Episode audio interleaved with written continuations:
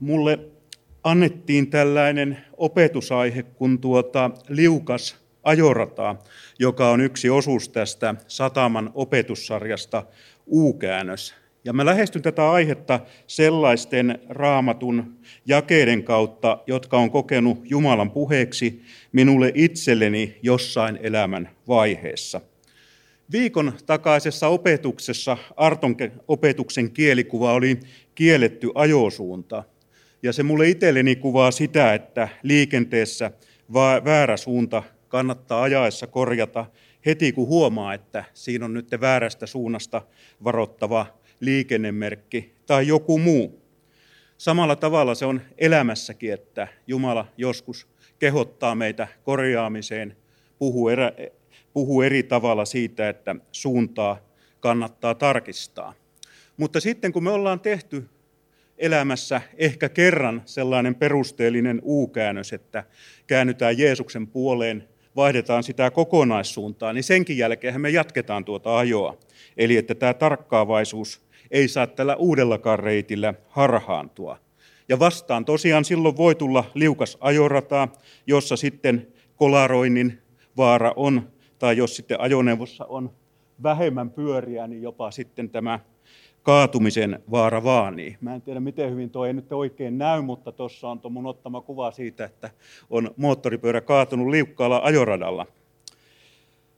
Eli jotta me näiltä kaatumisilta vältettäisiin tuossa liikenteessä, niin otan tällaista pari kielikuvaa tähän liittyen, mitkä meillä estää sitä liukastumista ja kaatumista. Ensimmäinen, tiedätte varmaan, ketkä liikutte liikenteessä, niin varsinkin näinä aikoina, niin on tärkeää sovittaa vauhti niihin olosuhteisiin. Eli ensimmäinen on tuo tilannenopeus, eikö vaan? Ja mikähän sitten toinen voisi olla, se liittyy noihin ajoneuvon renkaisiin, että on pitoa, ja siinähän on fysiikasta joku muistaa, että kitkakertoimesta puhutaan, niin se on aika ratkaisevaa. Mutta miten nämä tekijät voisivat sitten vaikuttaa hengelliseen elämään sovellettuina asioina? Sitä mietin vähän sillä tavalla, että ehkä tuon tilannenopeuden noudattamisen voisi yhdistää siihen ajanantamiselle Jumalalle, että me tuossa omassa kiireisessä elämässä pysähdytään rukoukseen, Jumalan edessä viipymiseen ja hellitetään tästä omasta suorittamisesta. No toinen tällainen termi tai vertauskuva oli tämä kitkakerroin. Se voi ehkä kuvata pysymistä Jeesuksessa ja sitä, että kun hän sanoo, että hänen sanansa pysyy meissä. Silloin meillä on niin kuin tarttumapintaa tässä omassa elämässä sitten pysyä sillä Jeesustiellä, mihin on lähdetty. Jos tässä mennään tuo seuraavaan diaan, eli vähän hieman kertausta siitä, että missä on tämä U-käännöksen paikka omassa elämässä, niin yksinkertaisesti, niin kuin sanottu, niin se on kysymys, että muutetaan 180 astetta suuntaa, että käännytään väärästä suunnasta oikealle tielle.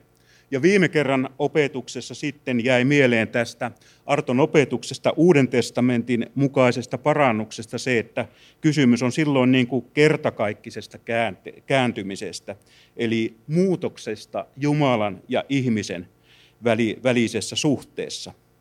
Elämänvaiheita tulee, jolloin me huomataan, ainakin silloin, jos ei vielä Jeesusta tunneta, että ainakin itse jossain vaiheessa tuli sellainen tilanne, että huomasin, että mä olin totaalisesti menossa väärää suuntaa.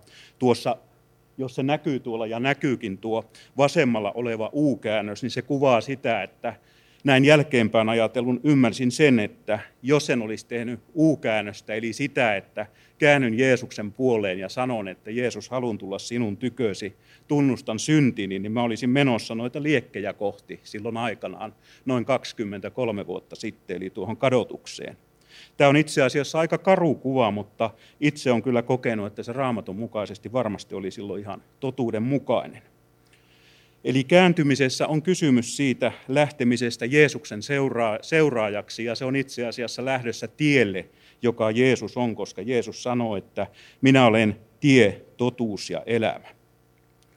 Mutta sitten vaikka me tehdään tällainen uuden kertakaikkisen 180 asteen suunnan ottaminen, niin olen huomannut sitten tämän yli 20 vuoden aikana, että me kuitenkin välillä tarvitaan aina suunnan tarkistusta.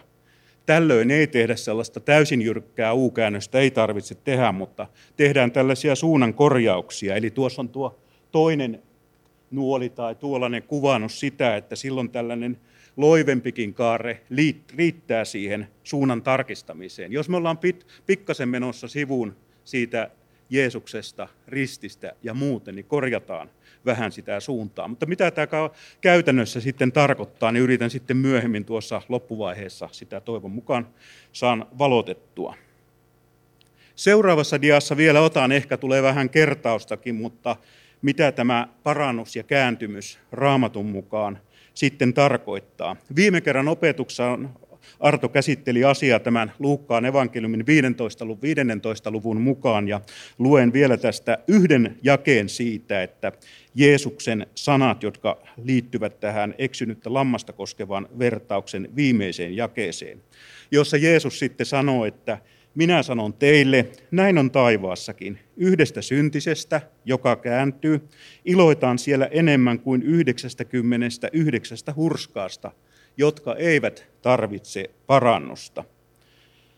Tämä kertoo hyvin sen, että vaikka monta kertaa meille saattaa tuntua ikävältä kuulla niitä kehotuksia, parannuskehotuksia tai kääntymiskehotuksia, kun ollaan mielestämme hurskaita uskovia, käydään seurakunnassa, niin kuitenkin Jumalan tarkoitus koko ajan niin uskoon kutsumisella kuin meidän ohjaamisessakin on nimenomaan se, että palauttaa tämä yhteys ennalleen Jeesuksen sovitustyön kautta ja samalla suhteessa lähimmäisiin.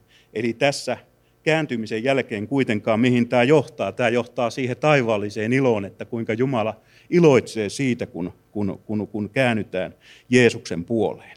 Tässähän on kysymys siitä, että mikä sitten estää tätä kääntymistä joiltain osin, niin tässä puhutaan siitä, että toiset ovat niitä, jotka luulee olevansa Jumalalle kelvollisia, jotka eivät pitäneet itseään eksyneinä, vaan luulevat olevansa reitillä.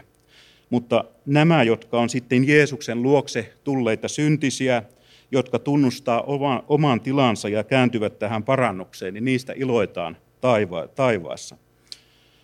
Mitä tämä kääntyminen sitten on? Tuossa on aina opetusta valmistellessa, minusta on hyvä selitysteosta tällainen novun, missä on tällaista kreikankielistä tekstiä. Itse en kreikkaa osaa, mutta siellä syntisen kääntymisestä oli käytetty sanaa metanointi, jonka merkitys on tulla toisiin ajatuksiin ja katua. Ja sitten siellä on tällainen tästä johdettu verbi metaforfo, joka tarkoittaa sellaista muodon muuttamista, eli toisen muodon ottamista. Eli Raamatun perussanomahan on se, että syntinen tulee vanhurskaaksi yksin Jeesuksen tähden, eli siinä otetaan se toinen muoto. Eli silloin kysymyksessä on niin kuin sekä sisäinen muutos että ulkoinen muutos. Eli tämä lähtee nimenomaan ihmisen sisimmästä niin, että Jeesus, Pyhä Henki, muuttaa sisintä, ja se sitten toivon mukaan jossakin vaiheessa aina näkyisi vähän ulospäin, että mitä me ollaan, mitä me tehdään, mitä me puhutaan, miten me suhtaudutaan lähimmäisiin. Sitten seuraavassa diassa vielä vähän tätä sisäisestä muutoksesta muutama sana ja Raamatun jae. Uudessa testamentissa tämän parannussanan, jonka äsken siis kreikankielisen nimenkin sanoin, niin David Wilkersonin yhden opetuksen löysi, jossa hän korosti esille, että hän on ymmärtänyt, että tämä parannuksen sanan tarkempi merkitys on, että tuntea katumusta Jumalaa kohtaan, katumusta mistä? Katumusta minun tekemien syntien tähden. Ja sitä, että ihminen tulee synnintuntoon ja on pahoillaan ja ennen kaikkea, että haluaa sitten muuttaa suuntaa, kääntyy Jeesuksen puoleen. Eli pelkästään se, että me ollaan pahoillaan, ei välttämättä ole tätä parannuksen tekoa. Se on vähän sellainen, että tokaisu tai soritokaisuus, vaan se, että todellinen murhe siitä, että mä tarvitsen Jeesusta, mä tarvitsen parannusta, niin se sitten johtaa siihen kääntymykseen. Tästä on esimerkkinä tämä toinen korinttilaiskirje, 7. luku, jae 10, jossa Paavali kirjoittaa, että Jumalan mielen mukainen murhe saa aikaan parannuksen, joka koituu pelastukseksi ja jota ei kukaan kadu, mutta maailman murhe tuottaa kuoleman.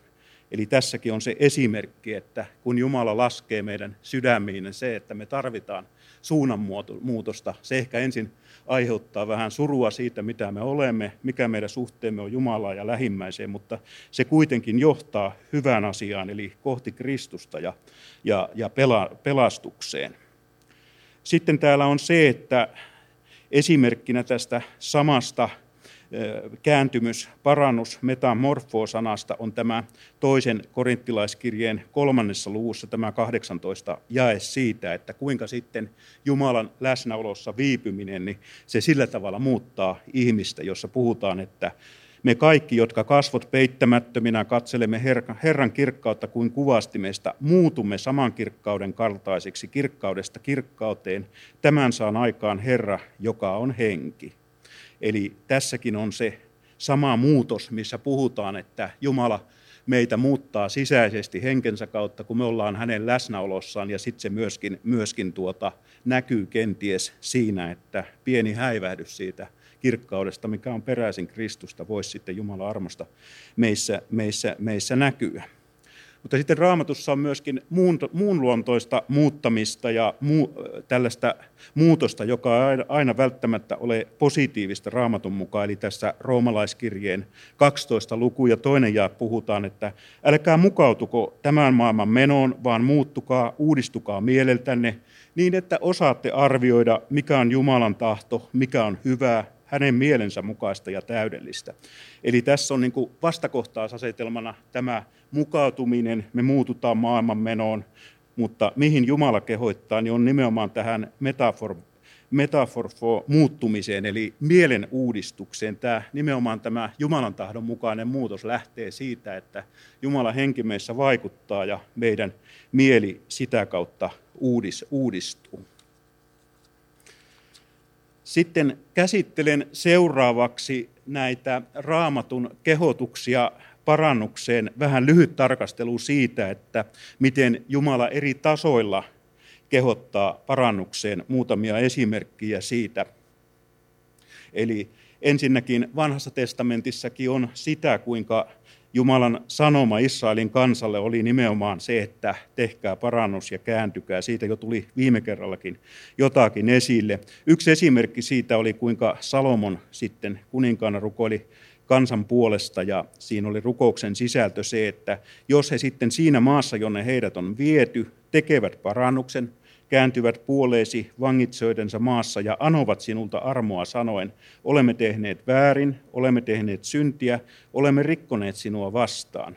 Tämä oli se Salomon rukous tilanteessa, jossa hän oli rakennuttanut temppelin, jonne Herran liitonarkku oli tuotu Sionista.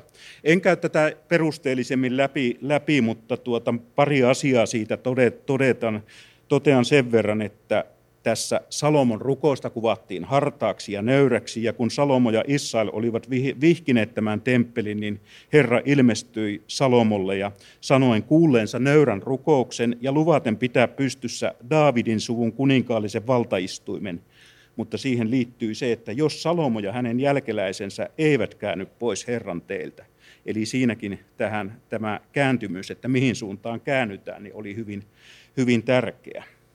Uudessa testamentissa parannuksesta ja kääntymisestä on myöskin kirjoitettu useissa kohdissa, ja tällainen kansakuntien tasolle osoitettu kehotus niin löytyy Luukkaan evankeliumin 24. luvusta, joka on tuossa edessä, ja nämä sanathan Jeesus lausui siinä vaiheessa, kun hän piti opetuslapsille viimeisen puheen ennen kuin hän astui taivaaseen.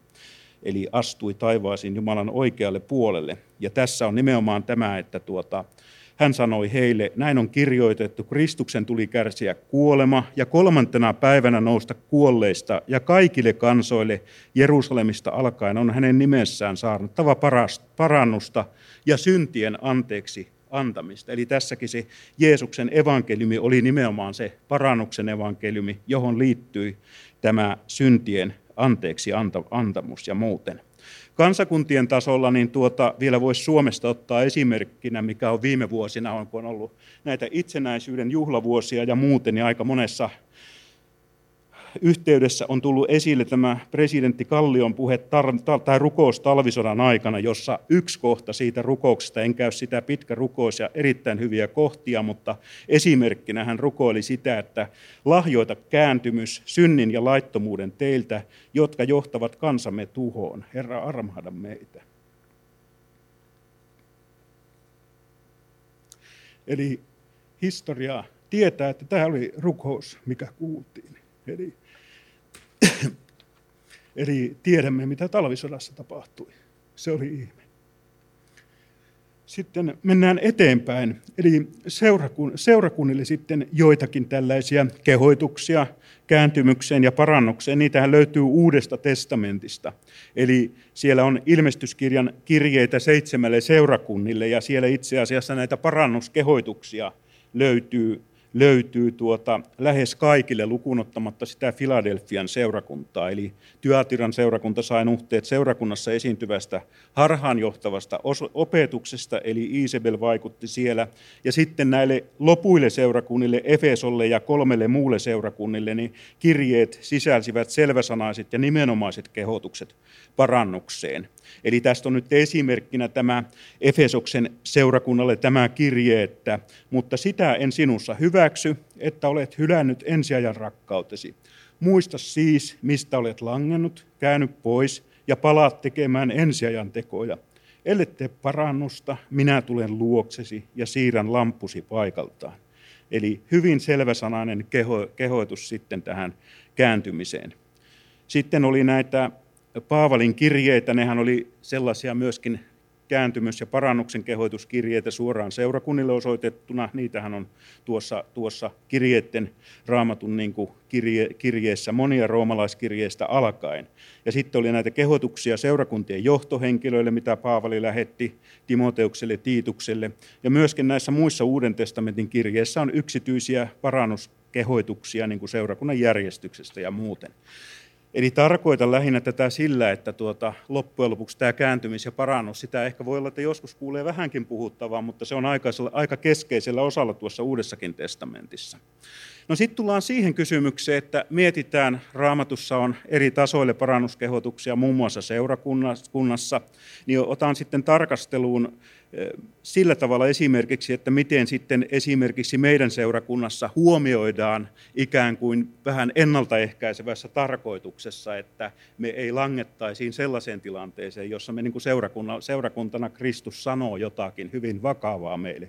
Toivottavasti siitä varjellumme, mutta mä otan ihan esille pari konkreettisella kalvolla, eli kun täällä aikanaan Satama seurakunnassa olin mukana valmistelemassa seurakunnan johtosääntöä, niin siihen sisältyy tällaiset seurakunnan eettiset ohjeet. Ja siellä oli 4 kohtaa itse asiassa. Mä en tiedä, ootteko te tällaisesta kuullutkaan, mutta täällä on ensimmäisenä kohtana on sanoman ja esityksen rehellisyys. Ja siellä puhutaan, että Paavalin opetuksen mukaisesti esitämme evankeliumin rehellisesti ja selvästi sekä kärsivällisesti. Emme esitä sitä petollisesti ja vääristellen saadaksemme käännynnäisiä, emmekä liioittele omaa ja seurakunnan erinomaisuutta korostaen, vaan annamme kunnian kaikessa Jumalalle. Eli tässä on sitten tämä ensimmäinen ohje nimenomaan korostaa tätä sanoman ja esityksen rehellisyyttä. Eli me ollaan rehellisesti sellainen, mitä me ollaan.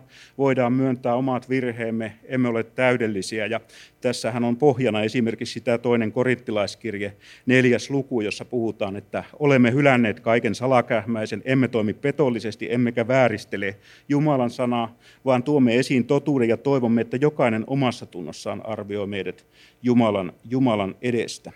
Näiden eettisten ohjeiden taustalla olevien raamatullisten periaatteiden avaaminen varmaan vaatisi enemmän aikaa, että käy vaan nämä esittelynomaisesti läpi, mutta ehkä tästä joskus voisi pitää jonkun oman opetuksenkin. Tuossa vielä lyhyesti tuo eettisten ohjeiden 2 kohta, mikä koskee, että vältämme taloudellista väärinkäyttöä tai siihen liittyvää manipulointia, niin tämä sisältää sellaisen läpinäkyvyyden periaatteen, joka on kokonaisuudessaan tuo ohje tuolla nähtävillä. esimerkkinä sen käytännön toteutuksesta, niin voin sanoa, että se mun mielestä sitä toteuttaa hyvin esimerkiksi, kun Mikko rahastonhoitajana silloin tällöin on esitellyt näitä talouslukuja seurakunnan illoissa niin, että tiedetään vähän, että mihin nämä kymmenykset ja muut menee.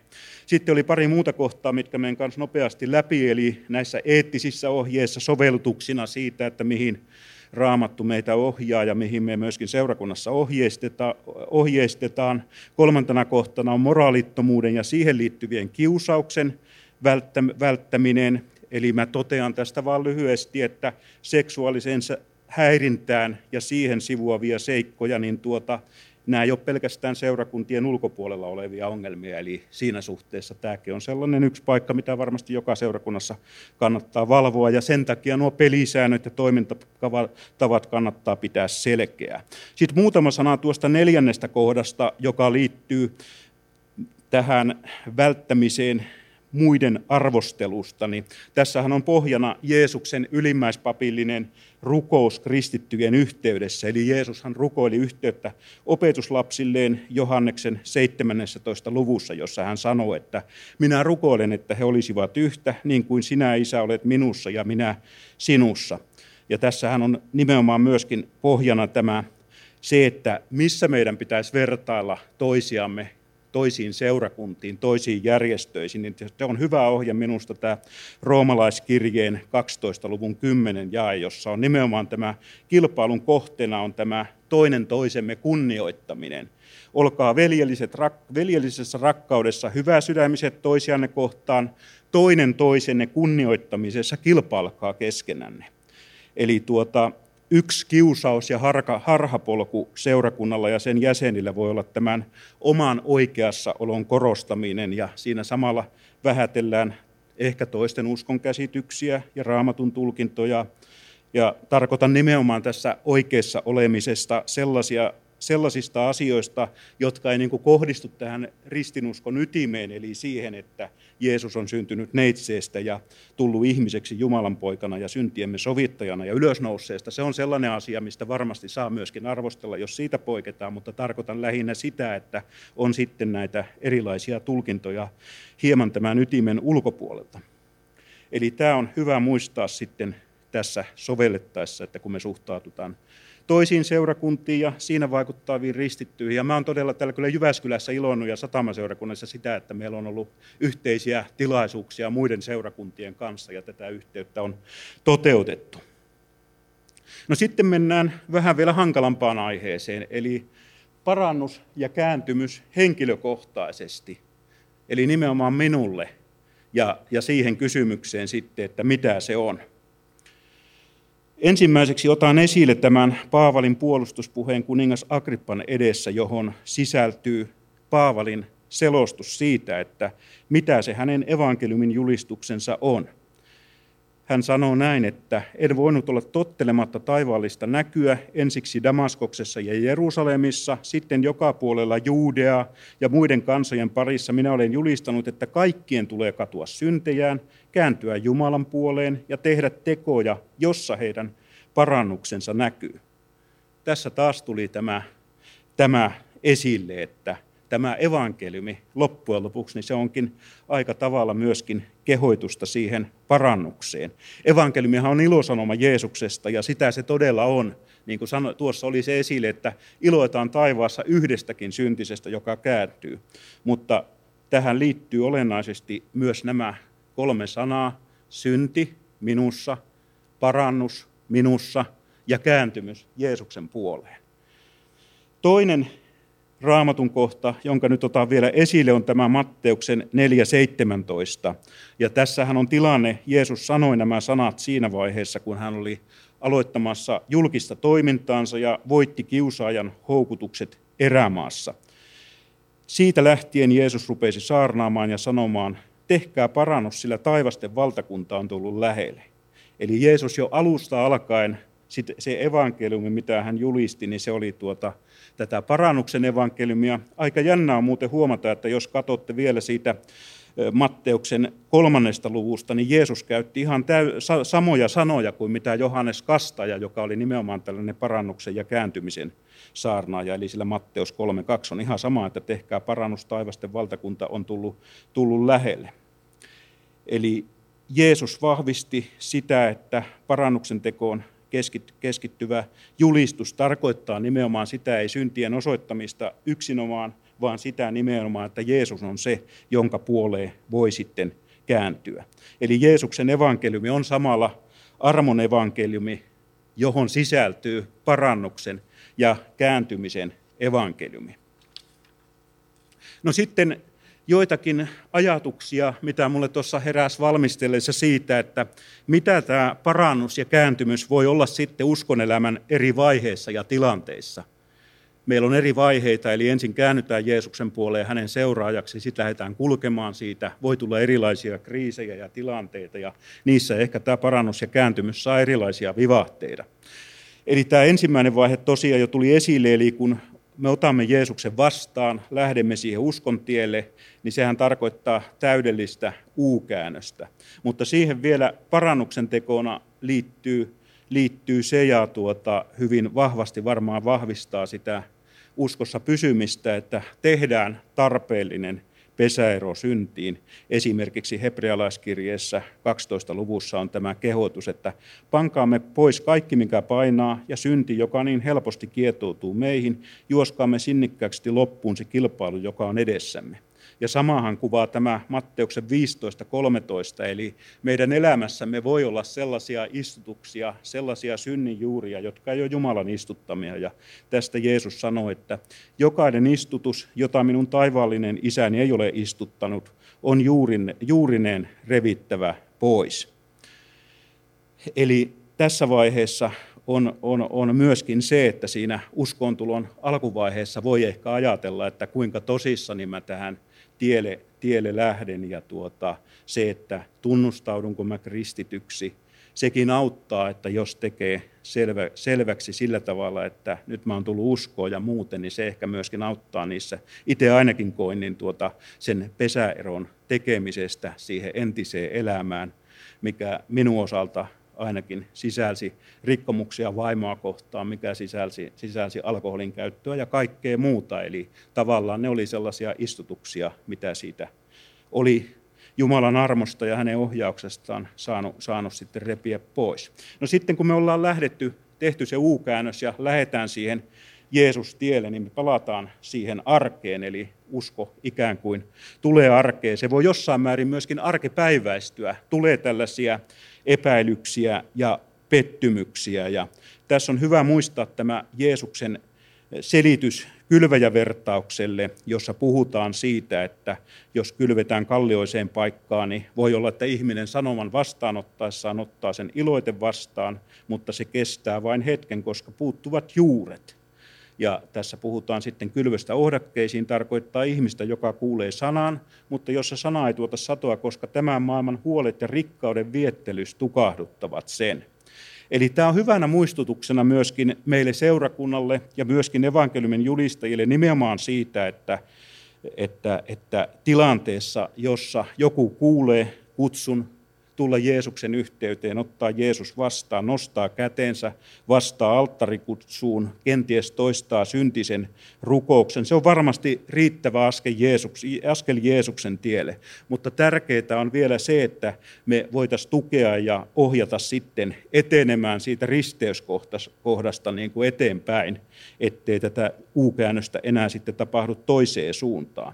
Se on nimittäin, mä itsekin muistan, niin uskonratkaisun jälkeen niin rupesi tulemaan sellaisia epäilyksiä, että onko tässä järkeä, onko järkeä tunnustaa syntinsä vaimolle, onko järkeä tunnustautua kristitykseen ja muuten. Niin se on hyvin tärkeää just, että siinä vaiheessa juurtuu tähän Jumalan sanaa, hoitaa suhdetta Raamatun, rukouksen ja seurakuntayhteyden kautta. Eli nämä kaikki vahvistaa uskoa ja ohjaavat myöskin tukeutumaan Jumalan pyhän hengen voimaan. Tässä meille kiusauksena voi tulla myöskin se, että meille tulee tällaisia mielen linnakkeita, eli tulee sitten ajatuksia, palataan vanhaan, tullaa katkeruuksia, kaikkea muuta, loukkaantumisia, niin täällä vielä on toisessa korinttilaiskirjeessä 10. luvussa tämä kohta, että taisteluaseemme eivät ole ihmisten aseita, vaan niillä on Jumalan antama voima tuhota linnoituksia.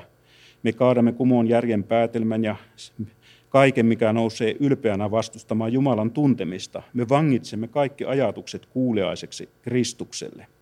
Eli tämä meidän kääntymys sitten, se alkaa monta kertaa suuntaan tai toiseen, eli toivottavasti Jumalan tahdon suuntaan, niin nimenomaan mielen tasolta. Eli näitä epäilyksiä tulee eri elämäntilanteissa, rukousvastauksen viipymisessä, kenties pettymyksessä toisiin kristittyihin. Ne rupeaa kaihertaa ajatuksissa ja mielessä ja tunteen tasolla. Eli nämä on tällaisia maailman huolia, mistä Jeesuskin puhuu, että ne voi tukahduttaa tuon uskon. Ja tähän on nimenomaan se, että me ei omin voimin välttämättä niistä pärjätä, vaan tämä ohje, että Jumalan antama voima, se on tarjolla rukouksen kautta, seurakuntayhteyden kautta ja niin edelleen. No sitten joitakin ajatuksia siitä, että näissä parannuksessa ja kääntymisessä voi olla vähän erilaisia painotuksia meillä uskovilla. Mä oon ihan huomannut, minulla ja Ullallakin on vähän erilaisia painotuksia, eli voi olla näin, että toinen kokee sitten vaikka tämän parannuksen teon tarpeen eri tavalla, kuinka usein, missä asioissa, toinen kokee armon eri tavalla ja niin edelleen. Niin tuossa voisin kuvata sitä, että nämä opetusteeman kannalta kysymys on vähän kärjistettynä siitä, että riittääkö tämä yksi perusteellinen U-käännös vai kannattaako elää jatkuvassa parannuksen teossa ja syntien tunnustamisessa ja kääntymisharjoituksessa. Tässä on niin kuin tavallaan vähän kaksi ääripäätä, eli on tällainen ohituskaista, jossa ajetaan ylinopeutta, joka perustuu siihen armoon, ja siinä ei ehkä välttämättä huomioida aina tätä pysähtymistä Jumalan ääreen, ei sitä, että meidän kannattaa välillä tarkistaa suuntaa. On ehkä ajatuksena, että se on teologinen kysymys, en lähde siihen enempää, mutta tällainenkin ajatus, että kerran pelastettu, aina pelastettu korotus. Ei aina mietitä, että sisältääkö sen sitten sen mahdollisuuden tehdä ihan mitä tahansa. Tai toinen voi olla näin, että ollaan ikään kuin jumissa liikennevaloissa, että uskonelämä on tällaista parannus- ja syntikeskeistä, keskitytään tähän omaan parannuksen tekoon, voi tulla sitten syyllisyyden painamista ja pelastusvarmuuden kamppailua. Näissä molemmissa on se, että kannattaa pyrkiä tuohon Jeesusta kohti ja ristiä kohti. Monta kertaa hengellisissä puheissa keskitietä kritisoidaan liiallisesta kompromissien tekemisestä, periksi antamisesta, mutta silloin, jos tällä keskitiellä esimerkiksi näiden eräänlaisten kuvainnollisten ääripäiden välillä on Jeesuksen sovitustyö ja risti, niin silloin varmasti tuo suunnan tarkistaminen ristiä ja keskitietä kohti on ilman muuta paras ratkaisu. No sitten kolmantena vaiheena voin ottaa vielä esille, että voi tosiaan tuossa tulla näitä uskon ja elämän syvempiä kriisiä. Tuossa jo puhuttiin, että siihen vaellukseenkin voi liittyä sellaisia tilanteita, joissa tulee pettymyksiä ja muita. Mutta oikein tällaiset syvät kriisit elämässä, tiedämme kaikki, mitä ne voivat olla. Kuolema, avioero, taloudellinen romahdus, mitä tahansa, niin niissä voi kiusauksena olla selän kääntäminen Jumalalle. Eli tässähän Jeesuskaan ei luvannut ennen sellaista elämää, jossa ei olisi vaikeuksia ja vastoinkäymisiä. Sen saman saivat jo apostolit kokea. Ja välttämättä nämä uskokriisit ei toki edellytä näitä muita elämänvaikeuksia, vaan meille saattaa tietysti tulla sitten kylmenemisen tai muun kautta sellaisia. Ja tässä sitten tämä raamatun kohdan jotenkin halusin vaan ottaa tämän roomalaiskirjeen 8 luku 33 jakeesta alkaen. Ja ehkä tämä voi olla jollekin viestinä siitä, että jos kamppailet sellaisessa, että tunnet, että sinun edessäsi on syyttäjä tai joku syyttää sinua siitä, että et kelpaa Jumalalle tai se, että Jumalan armo on tullut tyhjäksi, niin tämä on tämä kohta, että kuka voi syyttää Jumalan valittuja, Jumala, mutta hän julistaa vanhurskaaksi. Kuka voi tuomita kadotukseen? Kristus, mutta hän on kuollut meidän tähtemme ja enemmänkin. Hänet on herätetty kuolleesta. Hän istuu Jumalan oikealla puolella ja rukoilee meidän puolestamme. Mikä voi erottaa meidät Kristuksen rakkaudesta? Tuska vai ahdistus, vaino tai nälkä, alastumusvaara tai miekka? Olen varma siitä, ettei kuolema eikä elämä, eivät enkelit, eivät henkivallat, ei mikään nykyinen, eikä mikään tulevat, eikä mitkään voimat, ei korkeus eikä syvyys. Siis pitkä luettelo. Ei mikään luotu voi erottaa meitä Jumalan rakkaudesta, joka on tullut Kristuksessa Jeesuksessa meidän Herrassamme. Eli tässä on se sanoma, tässä Jumala sanoo niin kuin selvästi, että Jumalan valittuna, sinä, joka olet lähtenyt Jeesus teille, sinua ei kukaan voi syyttää. Mä oon itse aika paljon noissa oikeudenkäynneissä ollut mukana, ja siellä on yksi sellainen oikeudellinen periaate on, että joskus joku saattaa esittää syytteen toista kohtaan ilman, että on syyteoikeutta vaatia vaikka rangaistusta rikoksesta. Ja jos tulee sellainen tilanne, että syyteoikeus vaikka kuuluu syyttäjälle, viralliselle syyttäjälle eikä syytteen esittäjälle, niin mitä se tuomioistuin tekee? Se jättää sen asian tutkimatta. Se ei lainkaan käsittele sitä. Jumalan tuomioistuimessa on ihan sama asia. Tämä kuvaa sitä. Sitten 4. kohtana vielä lyhyesti, että seurakuntaelämässä ja kristittyjen yhteydessä, niin siinä myöskin voi tulla esille tilanteita, joissa on tarpeen suunnan tarkistus. Meillä on suuri haaste siinä, että miten suhtaudutaan niihin, jotka on tuohon edellä mainittuun tilanteeseen joutuneet, eli siis uskonkriiseihin, esimerkiksi yksittäisten lankeemusten ja vaikeuksien tilanteessa. Se, että tuomitaanko me ja asetutaanko ylemmäksi vai halutaanko yhdessä polvistua tällaisen vaikeuksissa olevan ihmisen rinnalle toisena armahdettuna syntisenä ristin juurelle, niin se on nimenomaan myöskin sitä ehkä, missä me kaipaamme tällaista mielenmuutosta. Eli syyllistäminen ja tuomitseminen on kiusauksena helposti ainakin ajatuksen tasolla, josta sitten sana kehottaa meitä tekemään parannusta. Eli itsekin on monta kertaa huomannut itseni tuossa tilanteessa, jossa on ikään kuin publikaanista, paljon anteeksi saaneesta meidän avioliitossa muun muassa, niin kääntynyt fariseukseksi, armottomaksi palvelijaksi, joka sitten ei lähimmäistään armahda. Ja tässähän on tämä Jeesuksen kehotus selvästi anteeksiantamukseen kääntymisestä. Eli että eikö sinunkin olisi pitänyt armahtaa, ketä armahtaa? Sana sanoo työtoveriasi, voit ehkä ajatella aviopuolisoasi, voit ajatella työnantajasi, työkavereitasi, jotakin muuta. Eli niin kuin minä armahdin sinua. Se on tämä nimenomaan tämä sanoma, kääntyminen anteeksiantamukseen. Ja just nimenomaan mitä mä sanoin tästä, että publikaanista fariseukseksi, niin myöskin tämä Matteuksen 7. luku kehoitus siitä, että ota ensin hirsi omasta silmästäsi, vasta sitten näet ottaa roskan veljesi silmästä. Se on yksi tällainen myöskin kääntymykseen ja parannukseen kehottaminen ihan siis syvä sydämen tasolta. Sitten vielä tuosta arjen elämän kristittynä ja siitä kääntymisestä, niin lopuksi käsittelen hieman tällaisella Liukas ajorata-teemalla tilanteita, joissa nämä, mitä mä alussa mainitsin, voi olla suuri tilannenopeus, liian suuri tilannenopeus, eli muut asiat tulevat jumalasuhdetta tärkeämmäksi, tai sitten kitkakertoimessa voi olla ongelmia, että se heikkenee, eli että me irtaannutaan Jeesuksesta ja hänen sanassa pysymisestä, rukouksesta ja yhteydestä, niin nämä voi aiheuttaa kaatumisia ja kompastumisia. Itse asiassa tähän riittävään pitoon liukkaalla ajoradalla ja kitkakertoimeen voisi vielä liittää yhden tällaisen esimerkin tai vertauksen, joka auttaa tässä pystyssä pysymisestä. Kitkakertoimeen muuten vaikuttaa myöskin nämä oikeat rengaspaineet, ja nykyaikaisissa autoissa ja kulkuvälineissä on niiden tarkkailuun kehitetty jopa tällaisia automaattisia valvontajärjestelmiä. No mitä tämä hengellisesti voisi sitten niin kuin merkitä, niin mulle itselleni tulee mieleen tämä Jeesuksen kehotus Markuksen 14. luvussa. Valvokaa ja rukoilkaa, ette te joutuisi kiusaukseen. Tahtoa ihmisellä on, mutta luonto on heikko.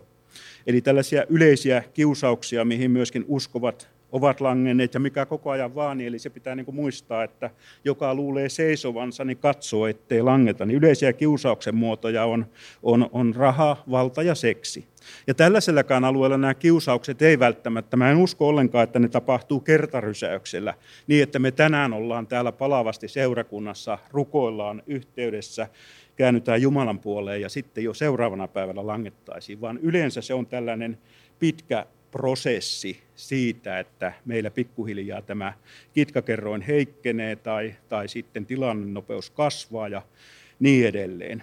Ja mä niin kuin itse olen nimenomaan huomannut senkin, että voin omasta elämästä kertoa sen varoittavan esimerkin siitä, että aikanaan ennen kuin otin Jeesuksen vastaan, niin mä olin jollakin tavalla, niin kuin uskoin Jumalaa ja Ullan kanssa, kun mentiin naimisiin, niin myöskin se uskos sillä tavalla, niin kuin aloin käydä kirkossa ja ajattelin, että kyllä mä Jumalaa uskon ja muuten, että ihan hyvä juttu ja muuten.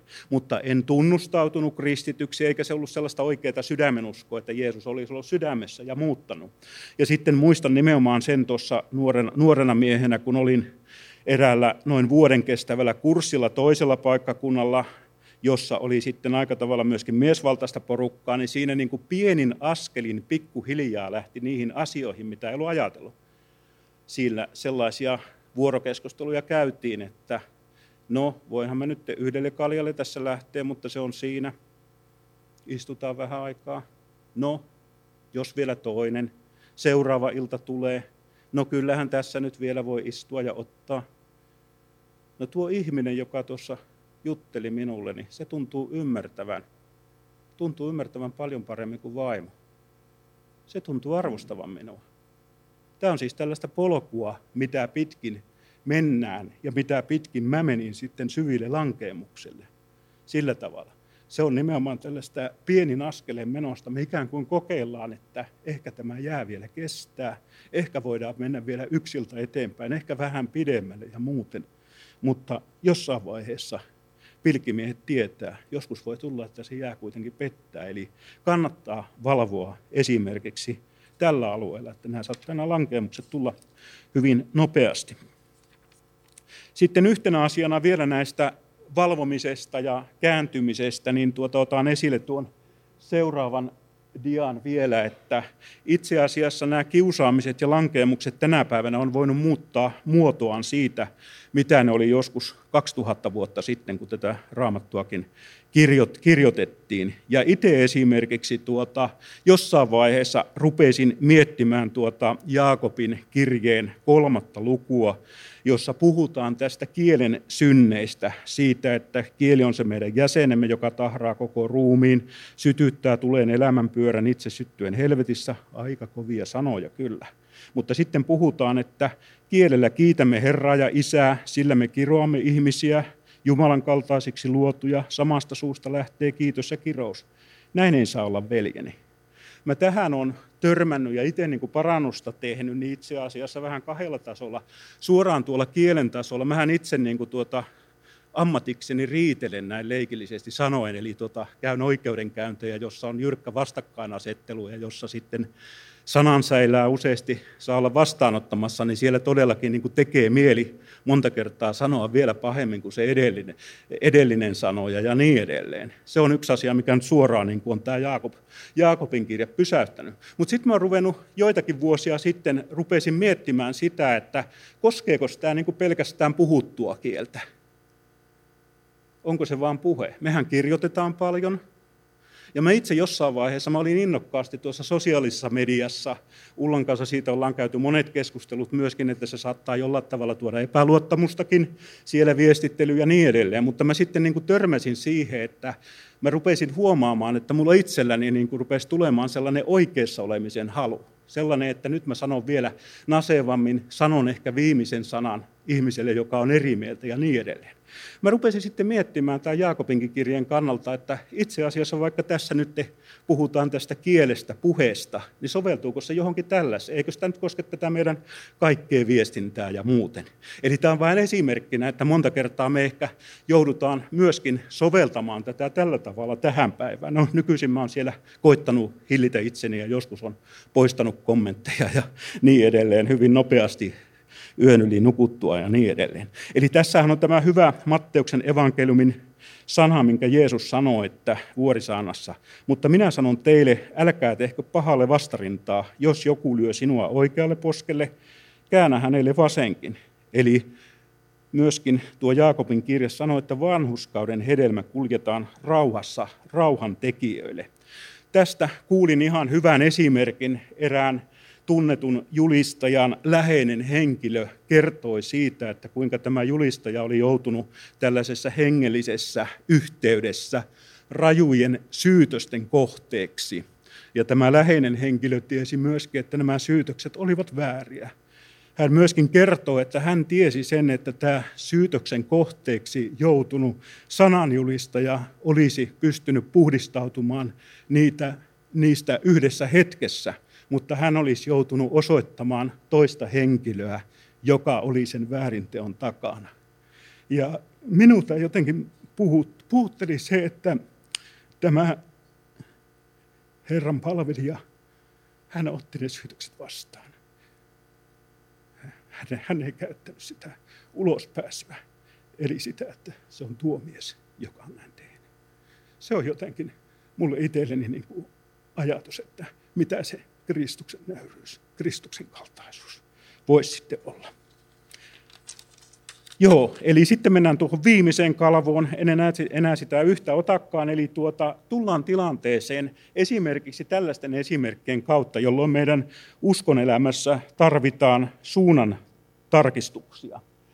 Tuosta ei muuten nyt näykään, mutta tuossa on moottoripyöräilevä mies, joka on täällä edessänne, mutta siinä lukee sitten tuossa kuvassa, mikä ei ehkä näy, niin siinä on tollainen tienviitta kuin Synninpolku. Kuka tietää, mistä päin Jyväskylästä löytyy Synninpolku? Joo, ei tarvitse tunnustaa, että olisi käynyt siellä. Mä kävin siinä ja käynyt, se löytyy muuten Korpilahden kirkon vierestä. Sellainen tienviitta, me käytiin vartavasten tuo kuvaamassa. Mutta tuo ajatus on nimenomaan se, että me osattaisiin kääntyä nimenomaan riittävän aikaisessa vaiheessa tuosta synninpolulta, tehdä joko se U-käännös tai kenties tehdä se loivempi käännös ja tehdä se suunnantarkistus Jeesuksen luokse. Eli se Jeesuksen kutsu parannukseen on nimenomaan se evankeliumin kutsu ja se myöskin, että tämä on monta kertaa ollut satamenluissa esillä tämä ensimmäisen Johanneksen kirja, jossa on, että jos sanomme, ettei meillä ole syntiä, niin me eksytämme itsemme ja totuus ei ole meissä. Jos me tunnustamme syntimme, on hän uskollinen ja vanhurskas niin, että hän antaa meille synnit anteeksi ja puhdistaa meidät kaikesta vääryydestä. Eli se, että Jeesuksen parannuksen evankeliumin kutsu on nimenomaan se, että joko kutsu siihen kääntymykseen, Jeesuksen vastaanottamiseen, mutta myöskin meille uskoville se on kutsu siinä, että hän kutsuu ensirakkauden tilaan uudistamaan suhteensa häneen. Eli tämä Efesolaisille ilmestyskirjan sanoma on se, että sitä en sinussa hyväksy, että olet luopunut ensirakkaudestasi. Ja sen, joka voittaa, minä annan syödä elämän puusta, joka on Jumalan paratiisissa.